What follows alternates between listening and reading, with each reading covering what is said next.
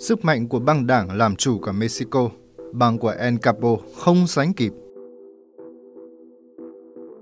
Lâu nay Mexico được biết đến như trạm trung chuyển ma túy từ Nam Mỹ qua Trung Mỹ đến Mỹ và là một trong những quốc gia bị ảnh hưởng nhiều nhất bởi nạn buôn bán ma túy.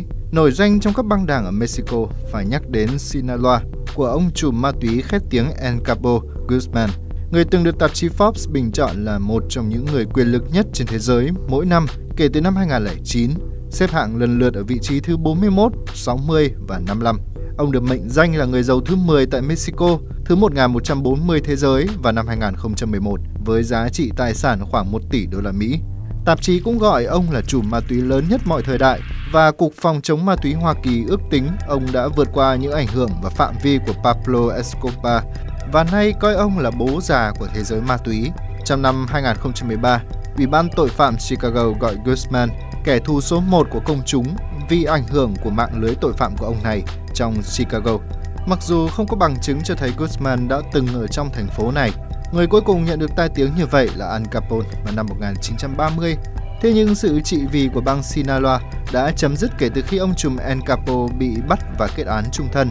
Thay vào đó, một băng đảng khác nổi lên có tên là The Jalisco New Generation Cartel, CJNG, do ông trùm Enmenko cầm đầu. CJNG lấy bang Jalisco làm căn cứ địa, hoạt động hầu như trên toàn lãnh thổ Mexico, đồng thời có đầu mối ở Colombia, Peru, Bolivia, Brazil, Uruguay, Mỹ, Úc, châu Âu và châu Á. Theo đánh giá của tổ chức nhà báo điều tra Inside Crime có trụ sở ở Mỹ và Colombia, tài sản của băng CJNG phải trên 20 tỷ đô la Mỹ, mới chỉ hoạt động được khoảng 10 năm, nhưng băng này đã nhanh chóng vượt lên trên băng đảng đối thủ Sinaloa. Ảnh hưởng của CJNG hiện trải dọc ở 6 châu lục và tại 28 trên tổng số 32 bang ở Mexico với khoảng 5.000 thành viên. Tại Mexico, bang CJNG đã gây ra làn sóng bạo lực chưa từng thấy và nổi tiếng với các phương thức hành động tàn ác. Ngay sau khi CJNG ra đời, số vụ giết người ở bang Jalisco tăng vọt. Năm 2011, bang CJNG nhận trách nhiệm sát hại 35 người ở Veracruz. Một tháng sau, quân đội tìm thấy thi thể 30 nạn nhân bị CJNG giết chết. Tháng 4 năm 2015, bang này đã xuống tay tàn độc đối với 15 cảnh sát trong một vụ phục kích ở bang Jalisco.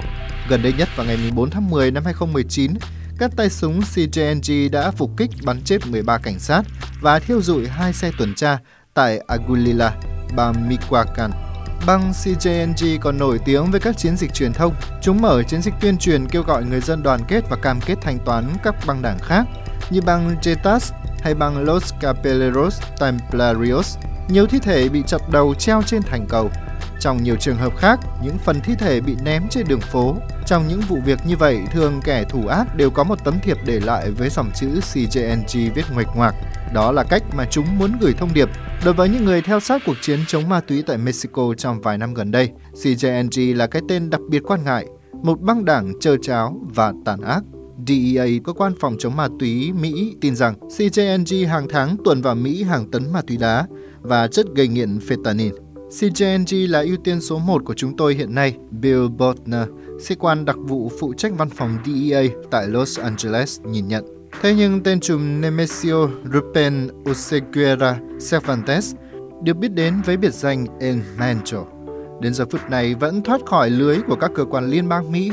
Nhiều quan chức trong giới thực thi pháp luật tại Mỹ và Mexico nhận định kẻ đứng đầu băng đảng CJNG đã lấp chỗ chống quyền lực trong giới buôn lậu ma túy Mexico ngay sau khi tên trùm khét tiếng El Capo của băng đảng Sinaloa bị bắt giữ hồi năm 2016. CJNG giờ được xem là băng đảng tội phạm ma túy chết chóc nhất ở Mexico. DEA đã treo thưởng 10 triệu đô la Mỹ cho ai cung cấp thông tin giúp bắt giữ El Mencho. Nhưng đến nay phía Mỹ vẫn trắng tay. Giới chức DEA cho biết các thành phố lớn tại Mỹ như Los Angeles, Chicago, Houston, Atlanta và New York đều là nơi CJNG đã thiết lập được mạng lưới chân rết. Tòa án Liên bang Mỹ đã kết án El Mencho với các tội danh buôn lậu ma túy, tham nhũng và giết người, nhưng rất khó để theo vết tên trùm này. Có thời điểm DEA tin rằng El Mencho đang ẩn náu trong một ngọn núi nhưng không thể nào dụ tên trùm này xuống. Ở chừng mực nào đó, El Mencho như một bóng ma, nguồn tin chia sẻ. El Mencho sinh năm 1966 tại thị trấn nhỏ Najanro de Chila, Mexico và từng có thời gian sống tại California. Hắn bị bắt ở Mỹ trong thập kỷ 80 vì buôn bán ma túy sau đó, tên này quay trở lại Guadalajara, Mexico và làm việc cho bang Milenio, một nhánh của bang đảng Sinaloa. Mencho nhanh chóng vươn lên tầm chóp bu và đến năm 2010 tách ra khỏi Sinaloa, lập ra băng đảng mới CJNG. Chính băng đảng này sau đó đã phát động cuộc chiến bạo lực nhằm vào các đối thủ.